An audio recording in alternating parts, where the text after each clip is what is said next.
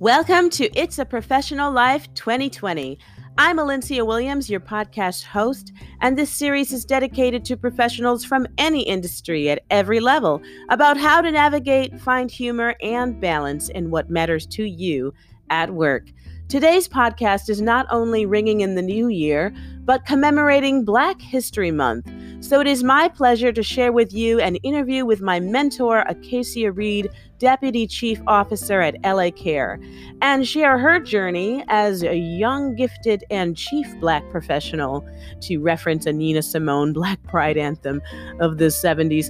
She is certainly someone who's impressed and inspired me on what is possible and has been an incredible coach and cheering section to my questions and professional aspirations and goals. There's definitely something in this interview for anyone seeking to be a better leader, put aside obstacles, perceived and real, showing heart, humor, and courage. Let's start the show.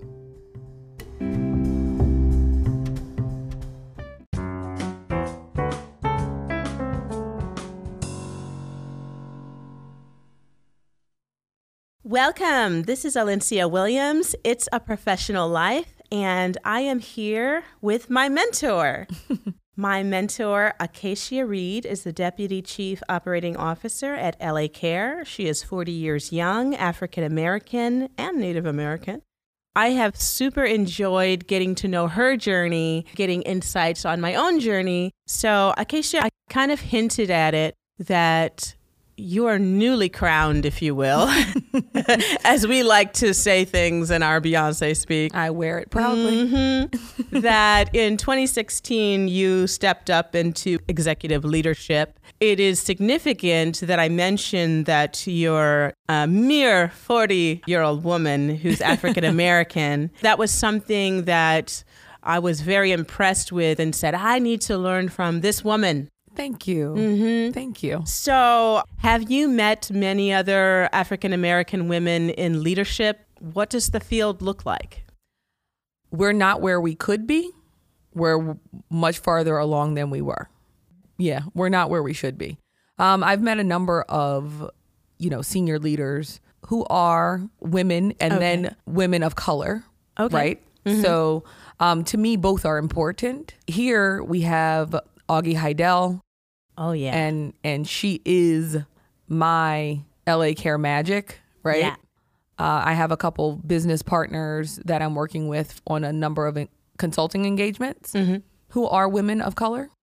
And so it's really exciting to see it now because I didn't have that same view when I was quote unquote growing up, right? Right. So, So, I did want to take us back Mm-hmm. to when you were growing up because it's um it's amazing you tackle the job just as we all do yet you're a chief so let's talk one- about uh, at least one right under it. right Almost. Well, let's talk about when you were a little girl, Right. and what you aspired to be. Oh, so I grew up in a relatively poor neighborhood in, in North Philadelphia with these crazy cool parents, lovers of music and art, right? So I will be honest and tell you when I was a little girl, I wanted to be Tawny Kitaen Oh. from the Whitesnake video, right? Oh. Because she had curly hair.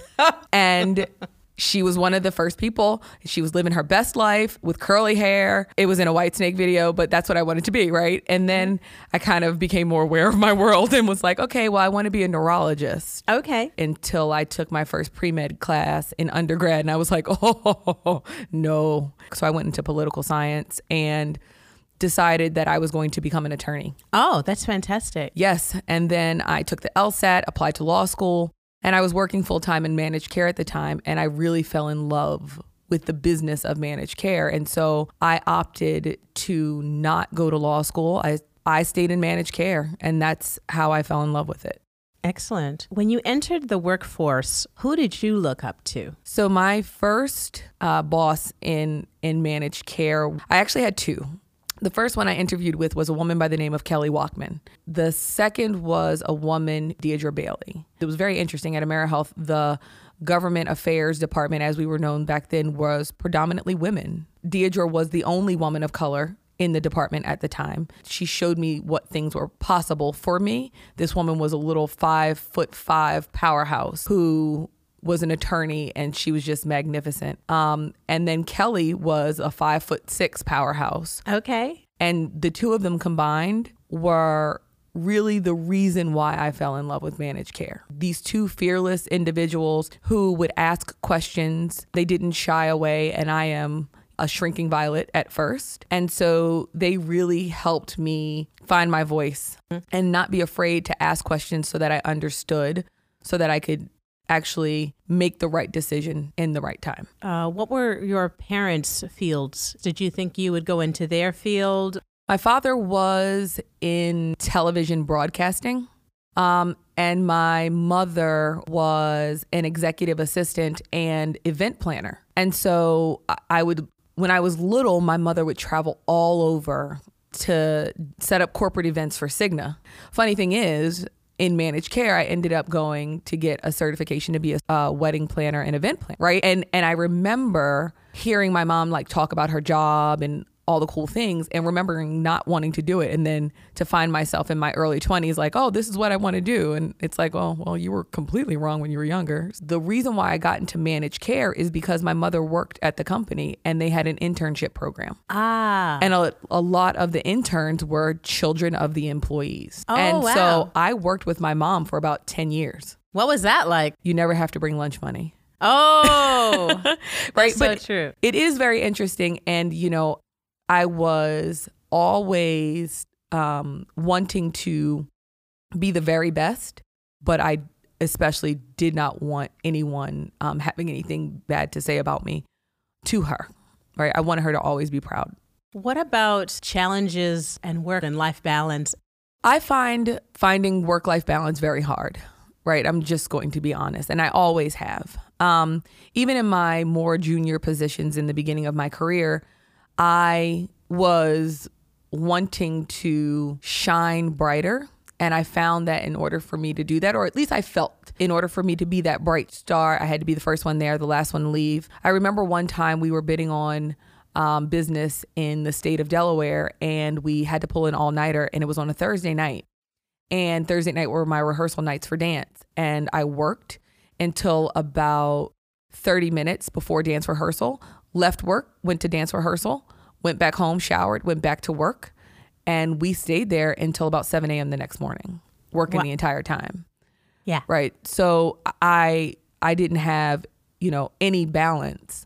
My life was my two jobs, right? Dancing and, and managed care. And I think that speaks to your work ethic to Mhm. include something that's just for you. Yes. Sometimes you have to walk a line. So we were talking about personal life versus work life. But what about um, your roles now? I, I find it very interesting that there is a line possibly between bravery and likability, right?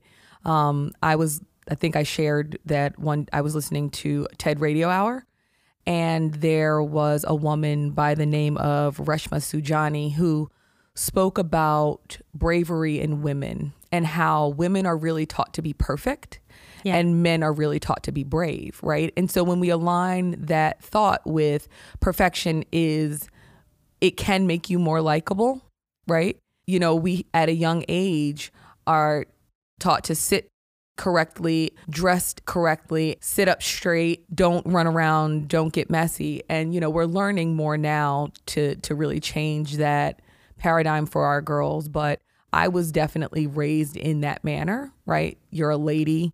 The boys go out and play. The boys go and climb that. You don't climb that. You're, you're wearing a dress. You can't do that, right? Mm. And so when we grow up, it becomes this do I want to be brave or do I want to be liked, right? Mm-hmm. And as women, I feel we kind of always struggle with that, whereas mm-hmm. maybe our male counterparts don't even think about it, right? Right. Because why would they? And why should we? Right. So um, I do struggle with that. I try my best to be brave now. Now, right? It took some time for me to be able to do that because liking me, it's okay if you don't. And that took a lot more time than actually becoming brave. It's because at the end of the day, here, it's about the work. There's a beauty in being likable and showing that you have a good heart. But it takes a lot of courage to, to make a win. Correct. So if you look at sports, let's say soccer, there's a situation where are you going to let that person take the shot? To be or nice. To be nice. And like- right? right. And still, that was an opportunity for you. Right. I feel guilty Yep. that I'm looking out for me. Yeah. And then you you you then wonder, am I likable if I allow this person to take the shot because maybe they're one point away from, you know, record or a career breaking record, right? And so then you go back to that team mentality, right? What's best for the overall team? I have to go to basketball because I don't know soccer. Oh, sure. Right. My godsons no soccer, but Ah, I, am hey, none the wiser. Right. I'm right. just like, kick the ball. Right. Um, in that other thing. Um, but you know, you you play the position you need to play at that point in time. You know, the point guard sometimes changes that position. Does it change it? Does it mean that they are no longer the point guard? Mm-hmm. Right. And so you either have to be that brave person who takes the shot or that one who gives the assist. Can you think of a moment of bravery where you had to do something where there was a lot of wondering whether, you know, you were nice by taking your opportunity? I mean, that's my job every day. Okay. right Right. This is a this is a very interesting and tough business that i'm in and i love it and i'm passionate about the business of it right? I'm a, I'm a true believer in managed care and what it can do for improving people's lives. So in the operations of this business yeah i mean i, I balance that all day every day. But at the end of the day one i am a soldier. So are so many others and with that, you know, we collectively have to achieve. And so I don't look at it as taking a step back or a step away or a step down or worry about the likability of a decision. Um, I worry about how effective it's going to be in accomplishing what we have to do. How responsible do you feel about building morale? I try my best to work with people and treat people the way I want to be treated. So I, I do. I am a social person. I, I do love planning the parties. And I do make it very evident that I my desire is to do that, but sometimes the time doesn't allow it, right? And you know, some people will know that they may get a gift 3 months after their birthday, but it will be a very thoughtful gift, right? Because that's the time that I had. It is what it is. So mm-hmm. I think it's still important to make the time to make your team members feel important, right? Mm-hmm. How about the hard news? Right. A nurturer only tells you, you're great, you're doing wonderful, but to be a boss, sometimes you have to break bad news. Do you see a spectrum of boss versus nurturer as I've defined it? For me, no. I I I straddle Mhm. both ends, right? Because it goes back to that person, right? I'm a firm believer that you have to know the person in order to know how to deliver a message.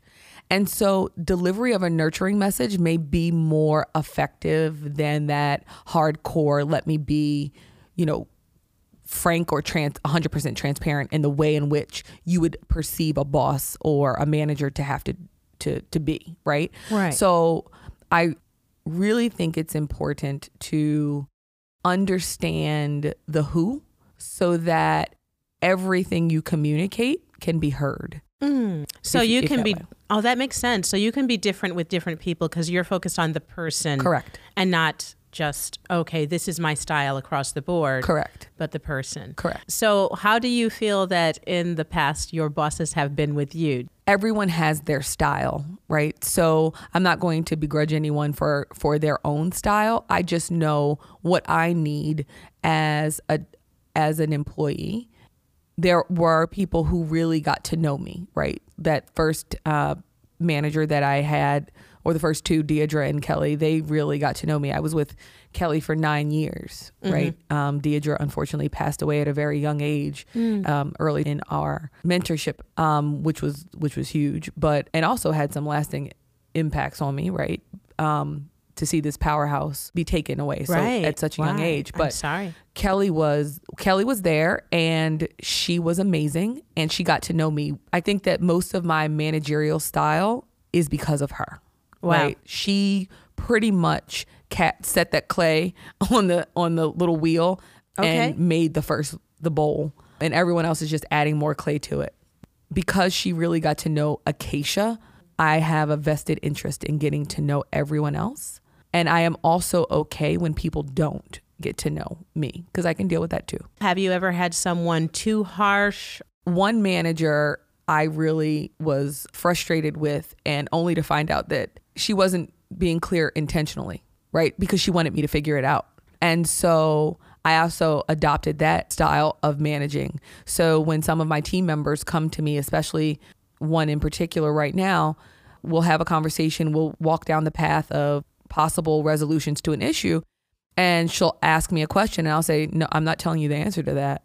Like you're you're more than capable of figuring that part out. We can continue to talk through it. Let's talk it out. Right? But I'm I know the answer. I'm not going to tell you. You're going to figure it out.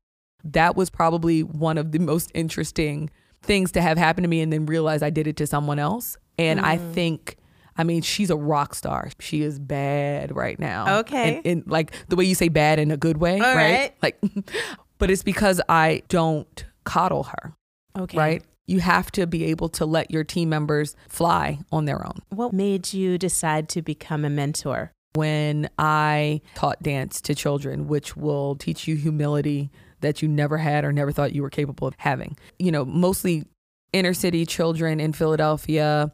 Um, and it's an African dance program. So I had mostly girls, right? And so I loved talking to these young girls about life, why the art was important in their life. That started this like fire in me to really support women, um, especially minority women, but you know, I can stop, I can put the period after women um, because we are so far behind our male counterparts in in a lot of things, and it's unfortunate.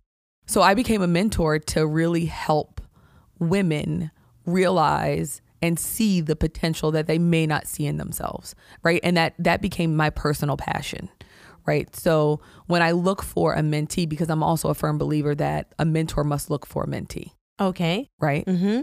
th- your mentor picks you because they see something in you that they want. Mentorship programs are really great to match, but the mentorship that lasts are are the ones where you find um, that spark that you really f- are are interested in seeing it grow and seeing where it goes to, uh, which is why I told you you're stuck with me for the rest of your life. Okay. So, um, Thank you.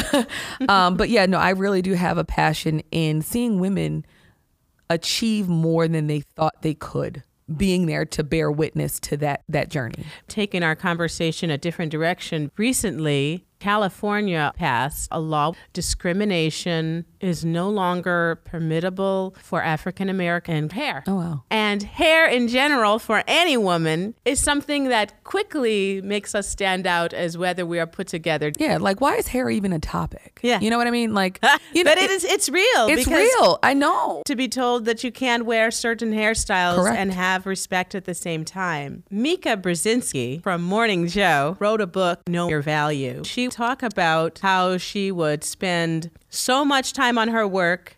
Even though this is a, a woman with short, straight hair, the one feedback that she would get from their viewer audience is Mika, try harder to at least look the part. But what is the part that we constantly have to play? What would you say, uh, in your experience, having a put together look, how important has that been? Yeah. I you know, presentation is very important in most industries, right? You know, I have naturally curly hair. Um it can be straightened. I generally wear it either way, whatever way I really feel like it, right? You have this this natural hair movement occurring now which is amazing. It's really refreshing. But I I was when did I actually start wearing my hair in its natural state, right? It wasn't until my senior year in high school, right? And and then even through college, I think I predominantly wore it straight just because that looked more um professional or that looked like uh, curly hair looked unkept, right? Um so I'm really excited to have this societal change and acceptance. Um and honestly, at the end of the day, what I what I truly believe is I don't care about your hair, right? And I don't care about mine. Um my ability to form a sentence to you know, form an argument or to make a statement does not depend on my hair, right? And I think we spend a lot of time wasting time on the distraction of appearance and worry less about substance, character, and things that should be way more important. Um, and so, you know, I I think that's exciting that California did that, and I also think it's really sad that they had to. Yeah, it was really amazing because okay, if you don't get your nails done, you have to at least do your hair, right? Dang it. I know. but um what's the line you walk with professional appearance? So that's a difficult question for me because fashion is another passion of mine. But I would say, you know, it you have to look to your your peers in your industry and you're in this age now, in the age of Facebook and Apple and Google, when you have the CEO of Facebook wearing the same thing every day, right? Jeff Bezos showing up in like a golf shirt and khakis, right, to run these multi-billion dollar companies. You then look at yourself and sometimes I I will say I looked at myself sometimes sitting in a suit like why am I in a suit? Like I just wow. I call it like dressing like a grown up. Right? Anytime okay. I have to wear a suit, I'm like, "Oh, I have to dress like a grown up." Because I'm way more comfortable in stretchy jeans and a blazer and a shirt. So I think you always have to look professional, but I need people to be productive. Yes. And if you can be productive in business casual or casual, now there is now I say this with an asterisk, right?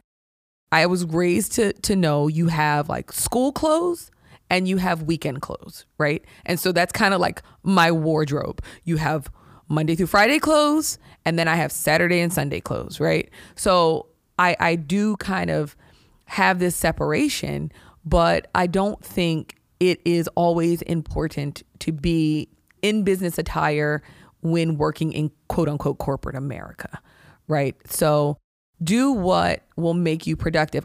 Um, I sit, you know, with my legs crossed at my desk, um, under my desk when I'm working and I'm I'm typing and thinking through things, and I can't do that in a suit, and it I get cold in a dress, right? So I'm not as productive when I can't be comfortable in my work. And I do a lot of sitting and a lot of meetings. So um, sometimes it requires me to put my foot on the chair and kind of like sit on my foot and like think like that comfort or in in that manner or that posture that you had in college kind of sitting there think reading studying in the library right? Mm. i kind of bring that into my workplace and so i need to be, be dressed to be able to do that. So you know occasionally my job requires me to wear a suit. It is what it is. I wear the suit um, but I really love that I can wear jeans. I I enjoy wearing jeans as well. I do like my suits because uh, it's just so simple to put a dress on and not have to match pants to shirt, right, to shoes. You just one black blazer, one brown one. Right. It's done. Right. And but but at the end of the day, that's what's comfortable to you. Yeah. Right. And I think that's important. If we want to drive productivity in, in, in any industry, let's let our employees be be comfortable within reason, right? Yes. Comfortable, respectful, and not, not right. like distracting. If you have to ask, can I get away with this? Right. It's probably, I used to say that about emails. like I would send it to my ex work oh, no. husband and say, can you read this? And he would turn to me and say, Acacia, the minute you have me read something to look at the tone, just delete the email. Like, let it go. that capital DEL button can be your best friend. Yes. So, but I think uh, you mentioned another thing that's very important to mention here as a mentor that you have somebody in your life that can double check you. Right. Because there might have been a moment where I needed to double check myself. Right. And maybe I was ashamed to even ask somebody. But when that comes up again, just call, just ask. Don't do it. Ask me. Right. That's what we're here for. Thank you. to wrap up, um, I wanted to look at what your larger vision for yourself as a mentor, like what are the bigger things that you're looking forward to doing? Oh wow. I I aspire to be someone people can can look up to and say if she can do it, I can do it too. My chief of staff um, I always tell her my goal for her are twofold. One is for her to get to my position at an age before I got here, right? And then second is to grow faster than me so that she can take care of me because I don't plan on having any kids. So no, like she's going to be responsible for me. No, um, that's a joke. But um, that um, you know, C-suite adjacent or that C-suite person before I before I am, mm-hmm. and I I want to be that for other people. Right? I never in a million billion trillion years would have considered myself a role model to anyone right? Um, especially not the way i grew up especially not my career trajectory right in the beginning. But if i can stand in front of a group of individuals and they can see themselves in me then my goodness what a, what a good job i've done right? Because mm-hmm. anything's possible. It sure is. Anything is possible. It sure is. In conclusion, we've talked about what it took for you to get into your position, mentoring. I love that we talked about something as fun as hair. Me too. What's something you would say is a takeaway on how to have courage in the workplace? Well, I think the first thing to remember is that we all are approaching bravery in our own way, right? I still struggle with being brave. Um, I have some significant hesitations in so many different things, right? And so I think it's healthy to have that and to to be aware of your limitations currently, but to not let it stop you, right? You know, I'm a spiritual person, not a religious person, right? So take what I'm going to say, right? I saw this meme and it said, um, God chose you because you were bold enough to carry out the assignment. And that has literally stuck with me. You were chosen for a reason. You're here for a purpose. Live the purpose, right? Augie always tells me, walk the mission. As long as you walk the mission, you can't go wrong. So walk your purpose. The other part was I saw this this um, mentor in my head, a woman by the name of Mia Ray. She said, I can do all things through God and Google. Mm. right? So, one of the two of them has an answer for you. Yes. Right? So if you if you don't find it in your spirit, search Google and that that answer will be there for you. But honestly, walk your purpose and if you have any questions about what that purpose is, ask your creator or Google it and figure it out. Get a mentor. It, absolutely. Get a mentor. Or let a mentor show up so that a mentor actually finds you. Excellent. That is a great takeaway for us all. Thank you. Uh, thank you so much for making time for me, not only today, but throughout the year. Um, whether it be by text or the quickest coffee, and you say, "Hey, I got 15 minutes," okay, right, right, you would make time. And uh, I have to also thank you, Acacia, for being so real. As formal as you made our meetings, you also had, let's be real, moments with me. you gave me so much encouragement. It's just been a pleasure, and I will continue to be interrupting your time. you're never an interruption. Thank never, you ever. so Thank much. Thank you very much for, for being sharing. a pleasure. Thank you. Thank you. Thank you. It's been great to share your journey. and um, everyone, I highly recommend you get a mentor. You can't have mine. I'm okay with that. I'm okay but to be shared too. reach out, reach out, and take advantage of learning from someone else's journey. To anyone thinking about being a men- mentor, do it. Honestly, do it. It is beyond rewarding. What I found in my mentees is that they pushed me, they mentored me. And I'm not saying that it's not like a flippant remark. No, really. My mentees gave me homework because I was very honest about what I struggle with, right? Again, shrinking violet. So I had a mentee before I went to a conference. She said, Your job is to go to this conference and speak to three people you don't know and then come back and tell me what happened, right? And I thought I was working on her and she was working on me. And so get yourself a mentee.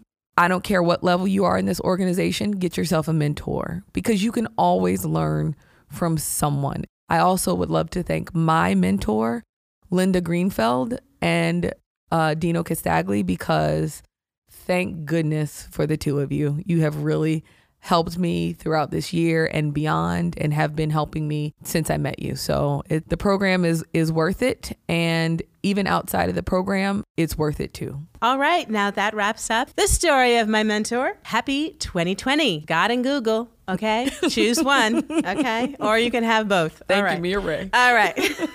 All right. It's a professional life. Thanks for tuning in.